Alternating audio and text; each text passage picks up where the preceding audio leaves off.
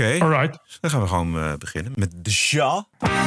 This is the TPO podcast. Rutte wil verkiezingssignaal niet negeren. Het is ook een onmiskenbaar signaal van de kiezer. En met dit signaal zullen we wat moeten hier in Den Haag. Maar BBB falikant tegen gedwongen spreiding van asielzoekers. Wij zijn tegen de spreidingswet, dat is glashelder. En de Partij van de Arbeid prominent Spekman wint er geen doekjes om. Wie houden we nou voor de gek?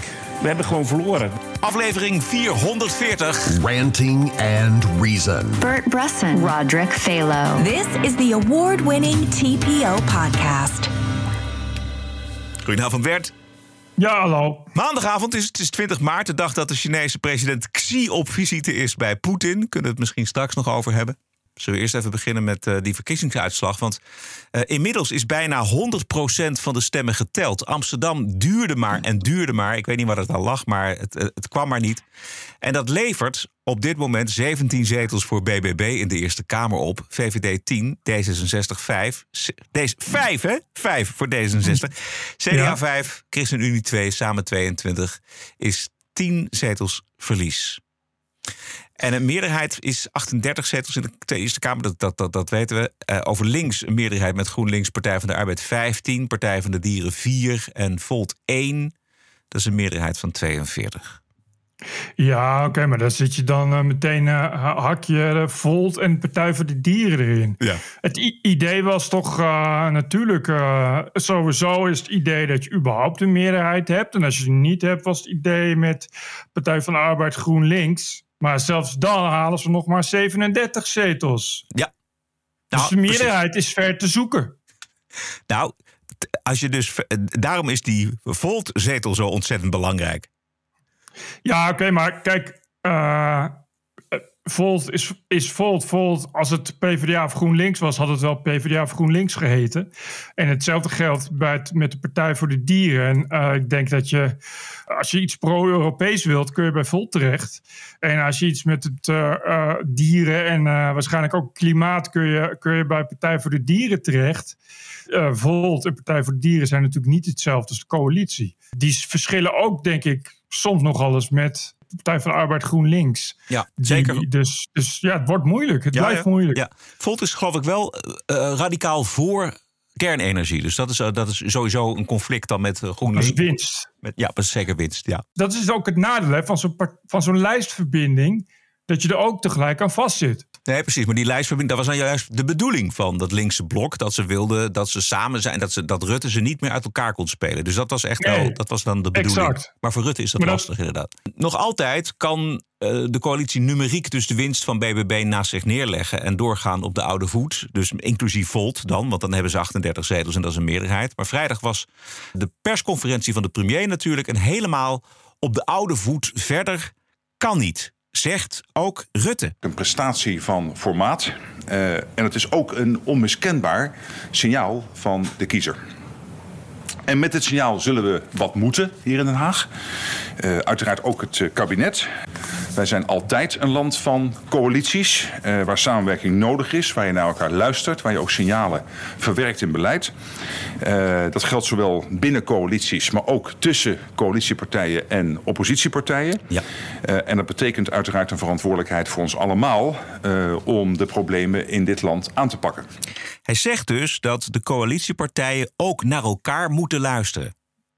Ja, Ja, en dat zegt dus, wat hij daarmee bedoelt is natuurlijk, niks staat vast. We moeten iets met die uitslag van BBB.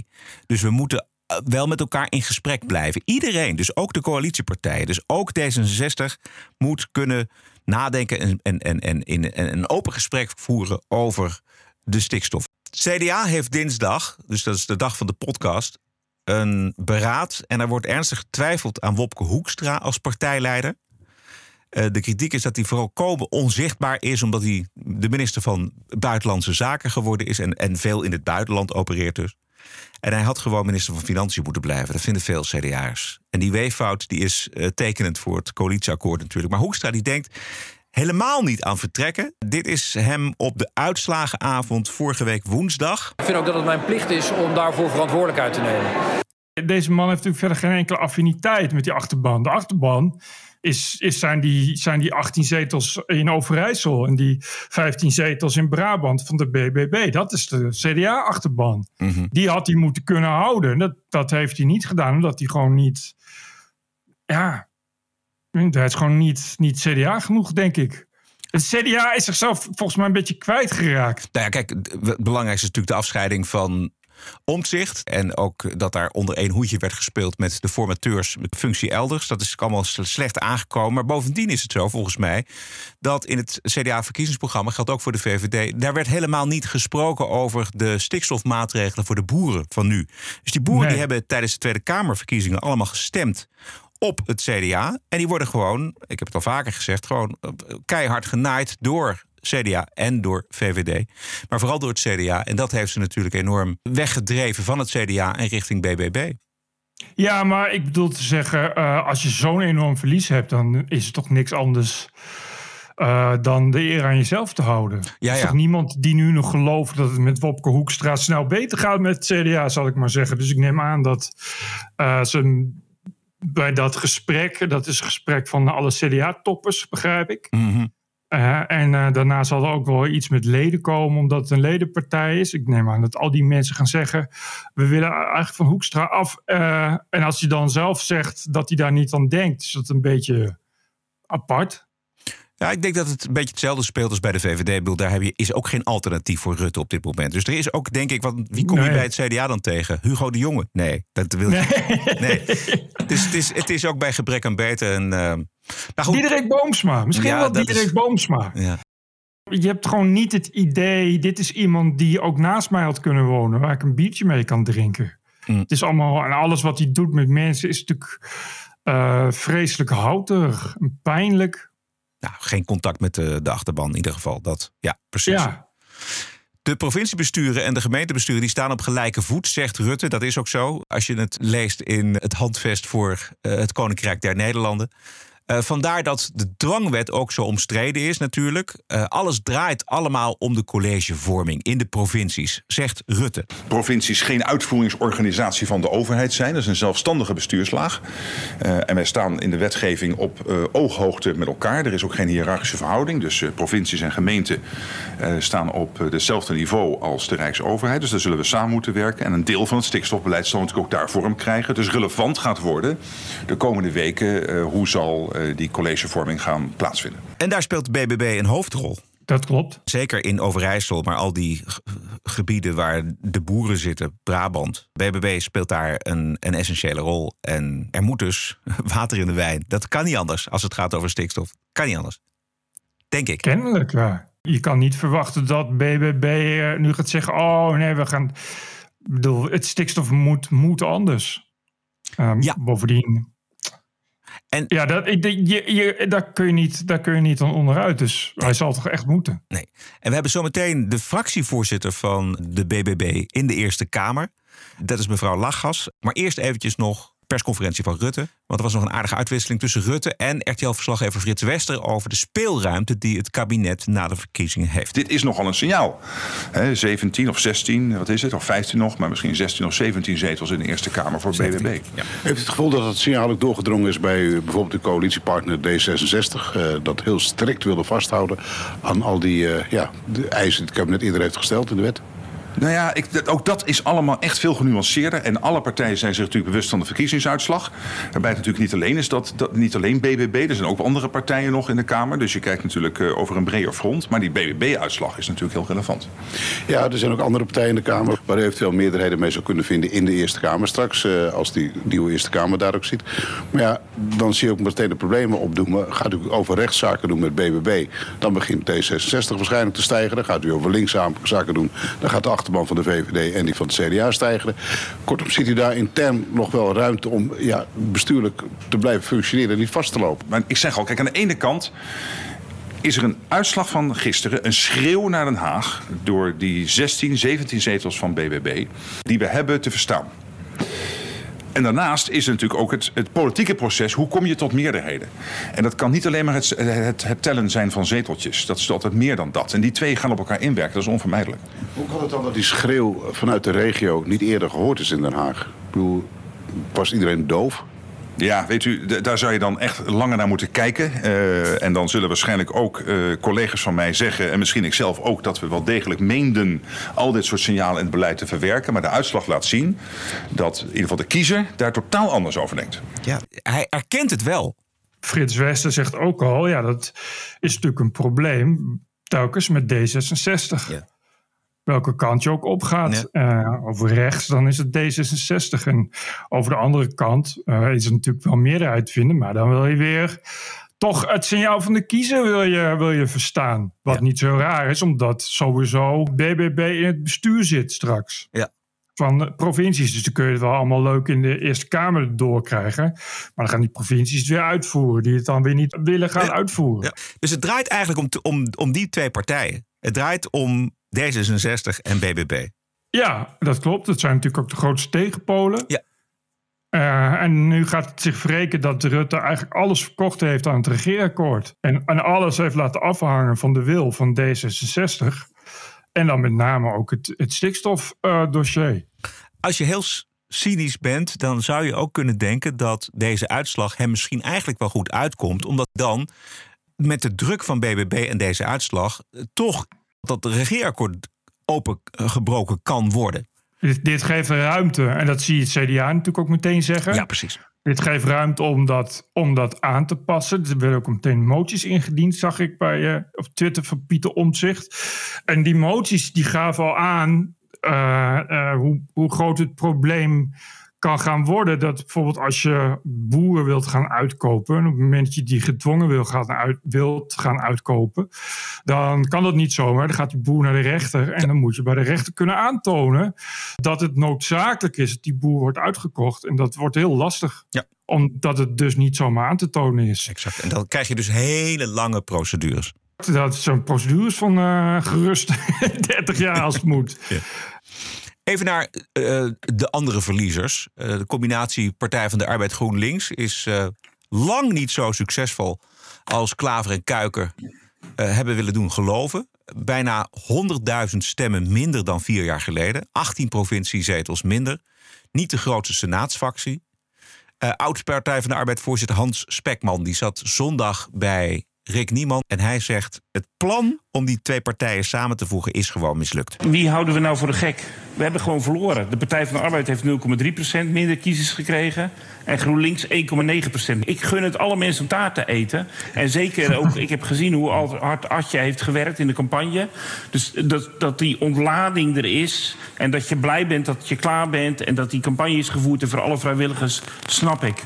Maar, alsjeblieft, als de analyse is... we zijn een geweldige beweging aan het maken... terwijl de conclusie is... je hebt verloren in percentage. Er is één grote winnaar. er was, het was eigenlijk een strijd... ben je voor het kabinet of ben je tegen het kabinet? En eigenlijk werd er maar één iemand gezien... echt, die is tegen het kabinet. Dat is de boerenburgerbeweging. Dus het samenvoegen van eh, de Partij van de Arbeid en GroenLinks... van kijk eens, we zijn één zeg maar min of meer gefuseerd en steun die bewegingen maken ons sterk, is gefaald. Dus ook niet verder mee doorgaan wat u betreft. Vind ik van niet. Nee, hij heeft zijn streepjes t-shirt thuis gelaten eh, en zegt verstandige dingen.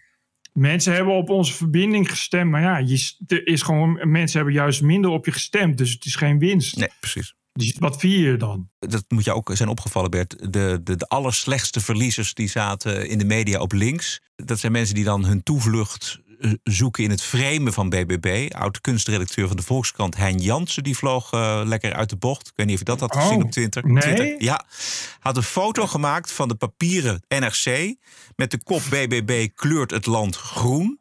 En had hij groen, had hij een kruis doorgezet en daarnaast geschreven bruin. Ik, vond- het is echt heel misselijkmakend. Ik snap nog wel dat je, dat je BBB enig populisme verwijt.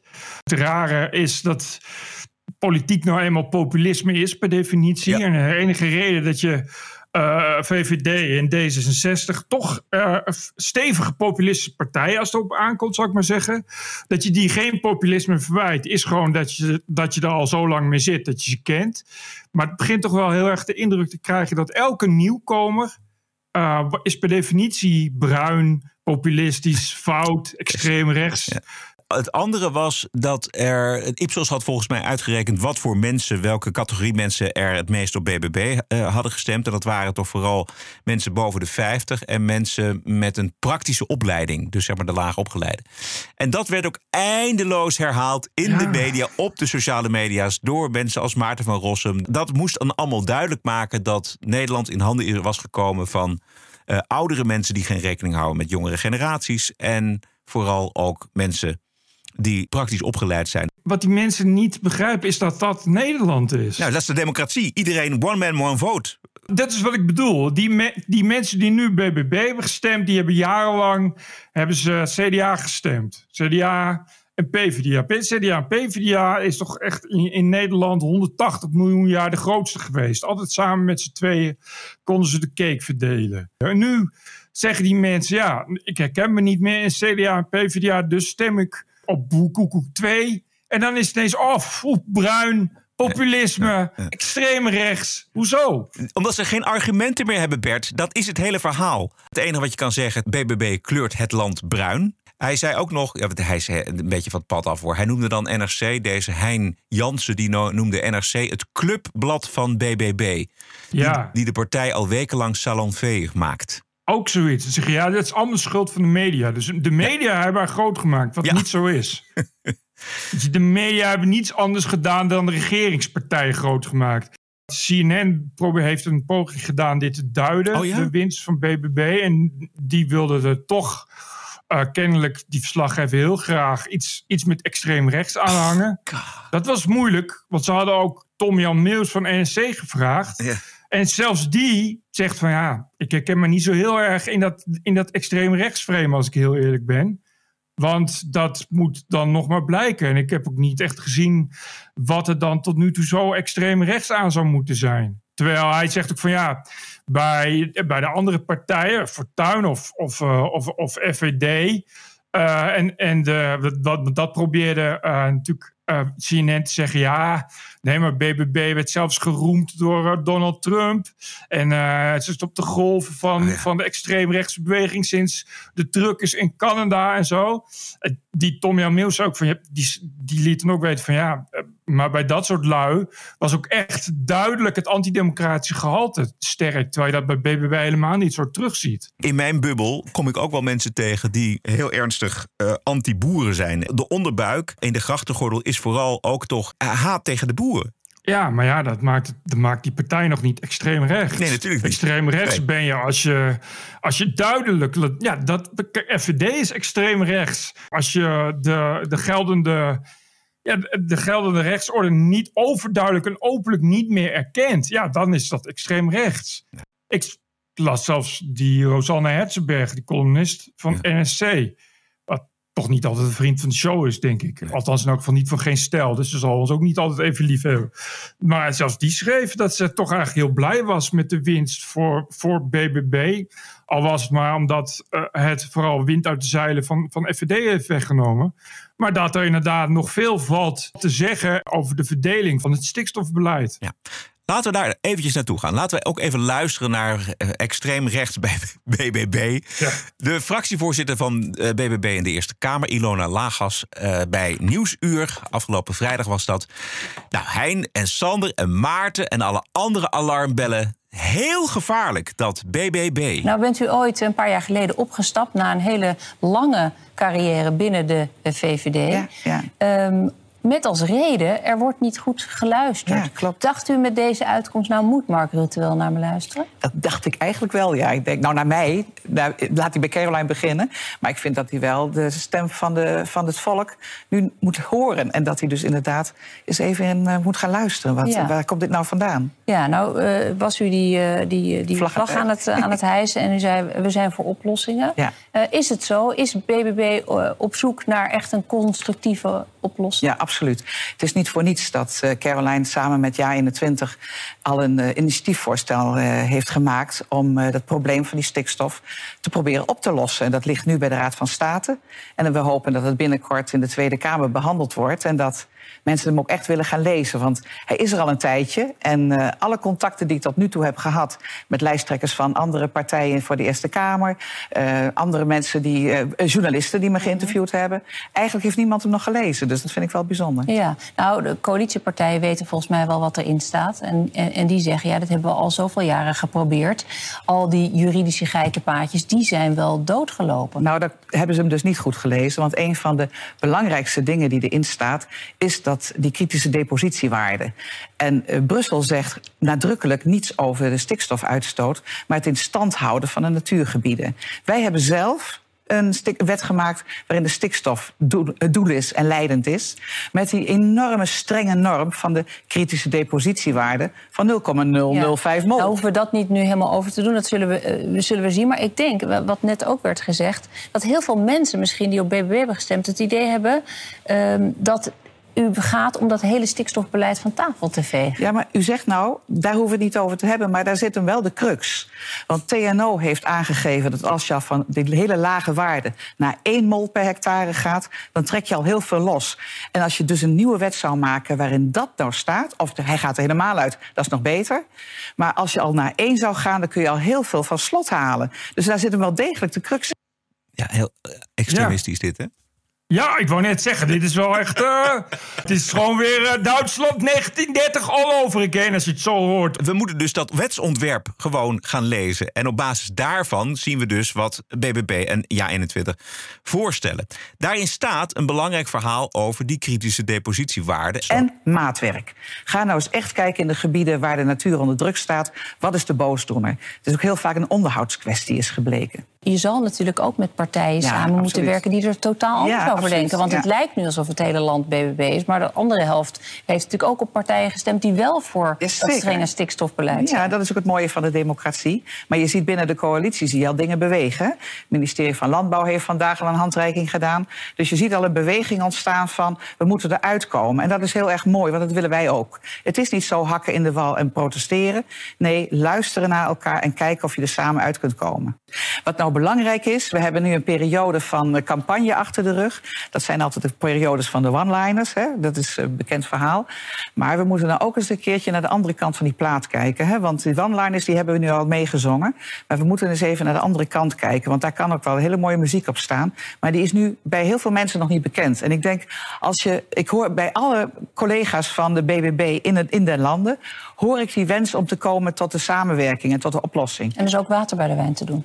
Ja, maar je kunt ook water bij de wijn doen. Als je veel meer maatwerk levert in de gebieden. Zijn er nou uh, wetten die eraan komen waarvan u zegt... nou, daar ga ik toch even de, eh, de politieke macht van het grote getal gebruiken? Nou, we hopen dat de pensioenwet in ieder geval over de, over de datum heen geschoven wordt... van de installatie van de nieuwe Eerste Kamer. Dus dan stemt u tegen? Ja, absoluut. Maar het is ook wel glashelder dat uh, Caroline... heeft daar ook hele heldere standpunten over ingenomen in de Tweede Kamer. Er zijn heel veel mensen die zeggen... kijk er nou nog eens goed naar. Is het wel uitvoerbaar op de manier waarop die nu ligt? En dat is natuurlijk een hele belangrijke rol die je als Eerste Kamer hebt. En de spreidingswet? De, de, wij zijn tegen de spreidingswet, dat is glashelder. Dit klopt. Tegen de dwangwet, tegen. Nou ja, goed. Dit is toch geen extremist? Dit is toch een fantastische nee. vrouw die het helemaal gehad had bij de VVD, omdat daar gewoon niet geluisterd wordt naar de mensen. Nou, ga, ga maar een rondje VVD-leden maken en je hoort precies hetzelfde verhaal. Zij is eruit gestapt en ze heeft haar kwaliteiten gegeven aan, aan BBB. Ik vind dat ze heel goed klinkt. Ja, ik denk dat uh, Hein Jansen een extremist is. Nou, zeker te weten. Uh, maar ik zag in, in de Volkskrant zelfs Koestal Bessems eigenlijk ja. niet zo heel erg tegen, tegen het BBB was.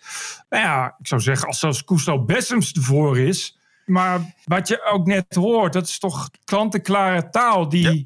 ook alleen maar praat over samenwerking. En niet over wij willen dit of wij eisen dit. Er was nog één iemand anders uit de links-elitaire uh, afdeling die het wel uh, doorschijnt te hebben.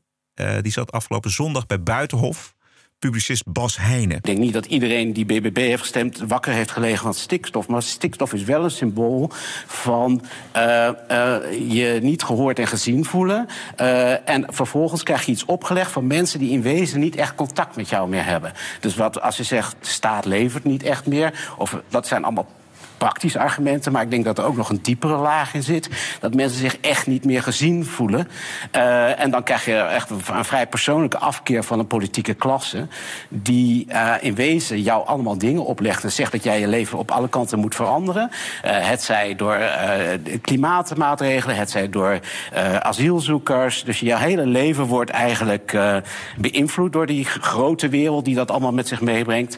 En dan heb je een klasse die dat niet echt meer goed kan uitleggen of waar je echt niet een verwantschap mee voelt, uh, waardoor draagvlak gecreëerd wordt om die verandering in jouw leven door te voeren. Ja. Nou, wijze woorden wederom. Goed gesproken, Bas Heijnen. Ja, Bas Heijnen is wel prototype, het prototype elite. Ja. Dat is iemand die uh, wil absoluut niet uh, met, uh, met Jan en allemaal gezien worden. Nee. Tenzij, ze, tenzij ze minimaal acht vinkjes hebben. Ja. Anders staat hij er verkeerd op. Maar het is wel iemand die daar altijd heel goed over doordenkt. Dat hij dat ook wel weer begrijpt. Ja, Het is precies. wel iemand die zich kan verplaatsen in anderen. Ja. Zal ik het zo zeggen. Exact. En dat is bij hem. Nou, die populistische revolt is natuurlijk al twintig jaar eh, aan de gang. Maar dat is bij hem eh, een aantal jaren, vijf jaar geleden volgens mij begonnen. Dat hij op een gegeven moment echt dacht van ja, maar er is toch echt iets, aan, iets wezenlijks aan de hand. En het is blijvend, die populistische revolt. En ik kan me maar beter Juist. begrijpen dan dat ik er, eh, me steeds erop afzet. Dus dit was, vond ik interessant. Vond ik goed. Ja, Ik vind Bas Heijnen is wat, wat Joris Luijendijk ook probeert te zijn. Maar bij Joris Luijendijk gaat dat heel erg mis. Bij Joris Luijendijk gaat het dan toch alweer heel snel over Joris Luijendijk. Ja. Dus dan Ja. denk je van, oh nee, laat maar. Maar Bas Heijnen heeft daar veel, veel betere kijk op ook echt. ja, dat is ook een betere eh, of een echte intellectueel. Eh, Ja, en, dat, precies. en dat is Joris Luijendijk niet. Nee, helemaal niet.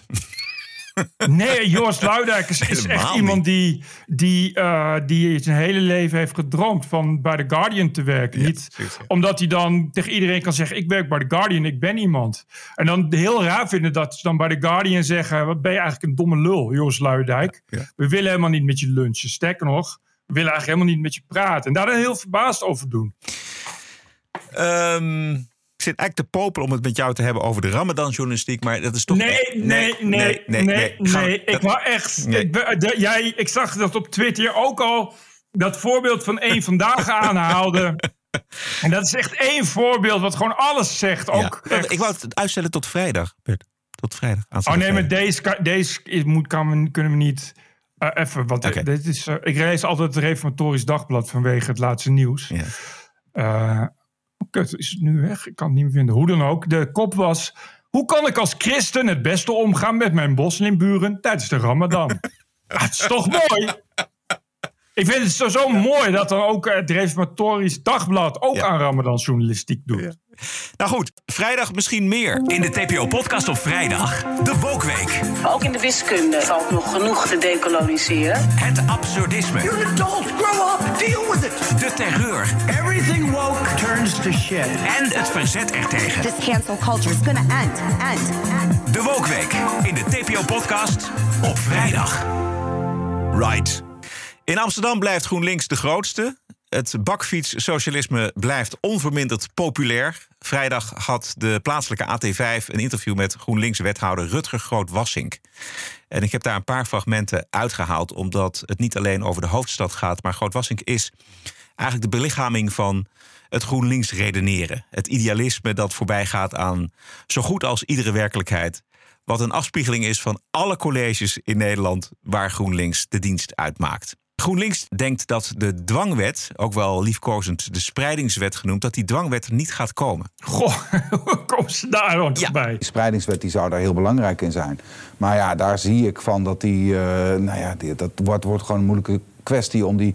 Eh, de Tweede Heeft u Kamer- nog vertrouwen dat dat er doorkomt? Of denkt nou, dat- de Tweede Kamer zal lukken, maar de Eerste Kamer zal echt heel moeilijk worden. En voordat dat gebeurt, dan zijn we echt alweer heel ver. En we hebben op korte termijn is er gewoon een tekort aan plekken. De asielboot bij Velsen staat ter discussie. Ook Biddinghuis, waar 1500 vluchtelingen worden opgevangen, die houdt op omdat daar evenementen gehouden gaan worden. De asielboot in Amsterdam blijft wel liggen. Is er in. Amsterdam nog extra ruimte om op te schalen? Ja, dat is er. En ik denk ook dat dat noodzakelijk is. Ja, dat uh, is uh, Rutger Groot-Wassing ten voeten uit. Ja, de asielinstroom is zo'n ongecontroleerde chaos... dat er wel allerlei beloftes aan burgers wordt gedaan. Bijvoorbeeld over de tijdelijkheid van die asielboten... die cruiseschepen vol met migranten. Tegen alle beloftes in wordt de boot in Velzen-Noord verlengd. En ook in Amsterdam belanden beloftes gewoon in de prullenmand. Even over de asielboot die hier in de stad ligt. Ligt die er over een half jaar nog? We hebben hem net verlengd, dus uh, ik moet, oh god, dan moet ik even tellen uh, wanneer... Uh... Nou, ik sprak u op 30 augustus 2022 en toen vroeg ik u, ligt die boot er over een jaar nog? Toen zei nee, over een jaar ligt hij er niet meer. Nee. Is dat ook echt, wat u betreft, definitief het einddatum? Of nee, zegt u, als er een nee, wat is... mij betreft niet. Nou, dat is toch duidelijk dan? Wel, ja, kijk, je, je ziet dan aan alles dat GroenLinks, dus, dus de facto Amsterdam echt wil scoren met asielzoekers. Je laat het woord asielzoekers vallen en uh, alles moet ervoor wijken. Ja. Ondanks... Dat of, of menstruatiearmoede, een van, de, oh, ja, van, een van die twee. Ja.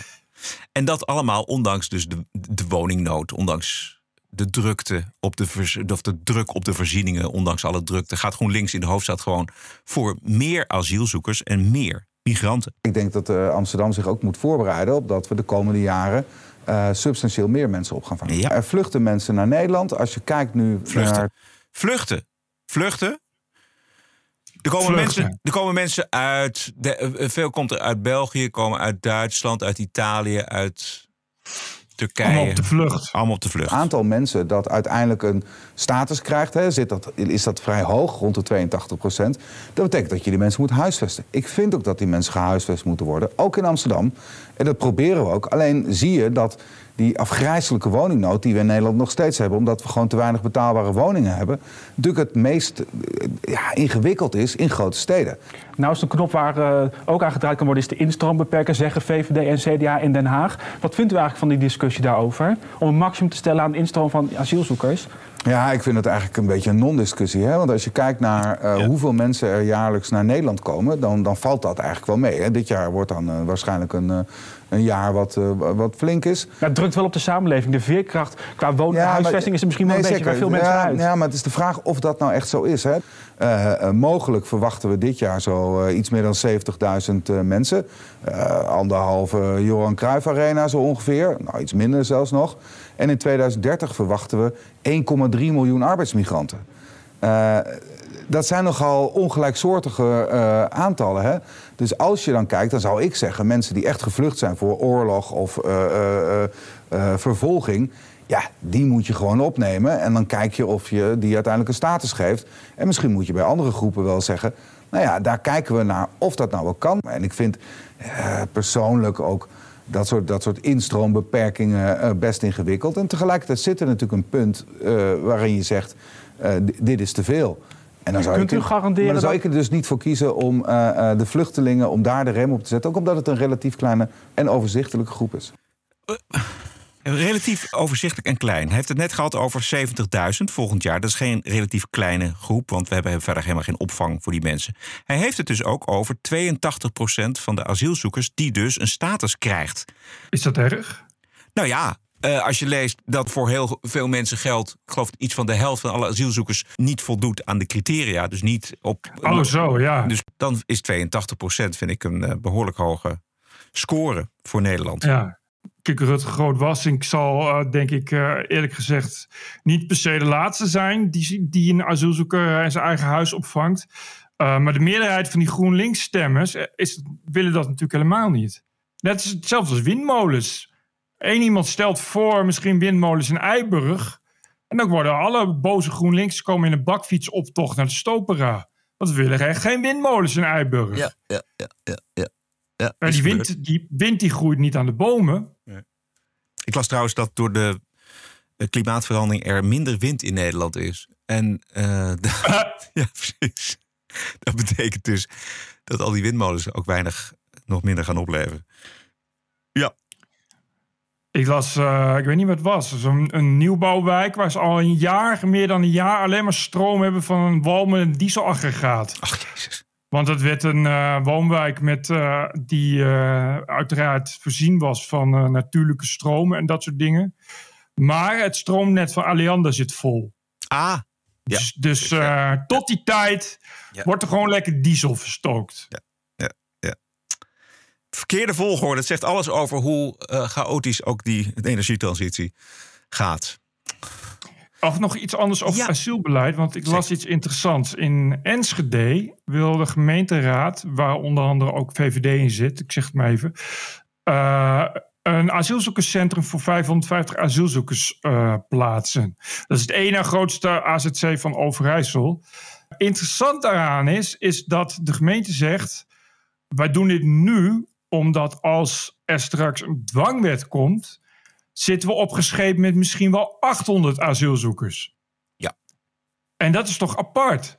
Dat dus, dus die dwangwet er nu voor zorgt dat gemeentes het heft in eigen hand gaan nemen. Ja, dat is, de, was, dat is de grote wens van Erik van den Burg. Die hoopt dat dit gebeurt. Dat hij dus niet met eh, het leger een asielzoekerscentrum moet gaan bouwen, maar dat het gewoon uit zichzelf. Dit is de chantage van Erik van den Burg. Nou ja, nee, maar dus niet helemaal. Want dat wordt dus ook gevraagd. Het is een artikel van RTV Oost verder. Met van ja, maar wat dan als, als die dwangwet er wel doorkomt? En, en wat, wat is dan de verdeelsleutel? Dan is het 800 asielzoekers. En dan zegt de gemeente Enschede, ja, maar dan zeggen we, kunnen we dus tegen Erik van den Burg zeggen: wij willen er 550, geen 800. En als jij ons er 800 in de maag splitst, dan gooien we dit asielzoekerscentrum met 550 weer dicht, waardoor 550 mensen op straat staan. Dus ze hebben nu al bedacht waarmee ze straks Erik van den Burg weer kunnen chanteren. En zou Dat, is toch, dat, dat Ja. is toch fascinerend? Ja. Ik vind het heel fascinerend. Ja. Of zou het zo zijn dat, dat als Erik van den Burg zegt... 800 mensen zijn, moeten jullie opnemen... dat eh, hij dan zegt ook van nou, je hebt er al 500... zoek maar nog een plek voor 300. Nee, nee, want dit gaat uit van een verdeelsleutel. Oh, Van hoe, hoe groot is je stad, hoe groot zijn je, is je, zijn je gemeentes en je omgebieden, et cetera, et cetera. En dan krijg je er zoveel en zoveel. En dat is, het is dus best wel cynisch om dan dus met, met die aantallen van tevoren al politiek te gaan bedrijven. Dat je zegt, oké, dan nemen we er een kleiner aantal. eh, zodat we er straks niet meer hebben. En als we dan wel meer moeten, dan zeggen ah, ja, maar dan. Dat is dus een soort migratiedeal van Turkije idee. Dat je mensen als wisselgeld gebruikt. en dat is allemaal de schuld van Erik van den Burg. Ja, zeker. Dat is zo lekker makkelijk. Dat maakt het in ieder geval het probleem heel helder. Ik zag nog een eh, Ja, dat vind ik ook fijn. stuk van... eh, we werden geattendeerd door onze man in Londen... dat de Britse minister van Immigratiezaken, Suella Braverman... in Rwanda is om het mig- immigratieplan eh, handen en voeten te geven. Het gaat daar heel voortvarend. Zo succesvol. Ik heb ook bewegende beelden gezien. Dat de sfeer heel goed was en dat er gelachen werd met projectmanagers... en met de Rwa- Rwandese kabinetsleden. Maar ja, dat kan natuurlijk niet. Lachen in Rwanda om een asielzoekerscentrum. En onze man eh, in Londen die eh, vond dus allerlei photoshops van open grenzenactivisten. Die een, allerlei photoshops rondpompen op sociale media. Braverman lachend voor het hek met arme kinderen. Oh, en ja. jawel, Braverman lachend voor de poorten van Auschwitz. Right. Ja, ja. Ik begrijp wel dat eh Braverman heeft alleen maar rechtse pers uitgenodigd. Oh ja, is Ze het zo? hebben, Oh. De B- BBC en The Guardian zijn expliciet niet uitgenodigd. Oh. Terwijl eh, de Telegraph en GB News expliciet wel. Dat hebben ze bewust gedaan. Omdat ze dat leuk vinden om te trollen, denk ik. Ja. Eh, en eh, ja, dat eh, zorgt natuurlijk nogal voor wat eh, kwaad bloed. Oké. Ik begrijp niet helemaal, want volgens mij eh, moet er nog steeds een uitspraak van de rechter komen dat het überhaupt mag mensen naar Rwanda sturen. Mhm. Ik begrijp ook dat ze daarop wachten en dat ze heel graag willen dat het voor de zomer nog het eerste vliegtuig n- de Rwanda Express kan opstijgen. Ja, ja. Maar ik begrijp ook dat het nog even gaat duren omdat de rechter daar nog helemaal geen uitspraak over eh, heeft gedaan. Oké. Het zag er eigenlijk wel goed uit. Dus er is al een deel is er gebouwd van het opvangcentrum. Ja, er zal toch iets moeten gebeuren op deze wijze, denk ik. Eh, het geldt ook voor eh, de, Europese Unie. Er moet iets. Je kunt dit niet handhaven. Nou, dat lijkt, ik, lijkt mij heel goed. Rwanda zelf zegt ook... het is helemaal geen straf om hier te wonen. Rwanda is super blij en super enthousiast. Ja. ja, ik kan me natuurlijk wel iets bij voorstellen... dat die mensen natuurlijk liever naar Groot-Brittannië gaan. Maar ja, Weet je, misschien kom je daarna nog naar Groot-Brittannië, misschien ook niet. Ja, precies. Maar dat is dan eh, begrijpelijk dat je alleen maar mensen wilt die ook daar aan de juiste eisen voldoen. Dat is toch niet zo heel raar.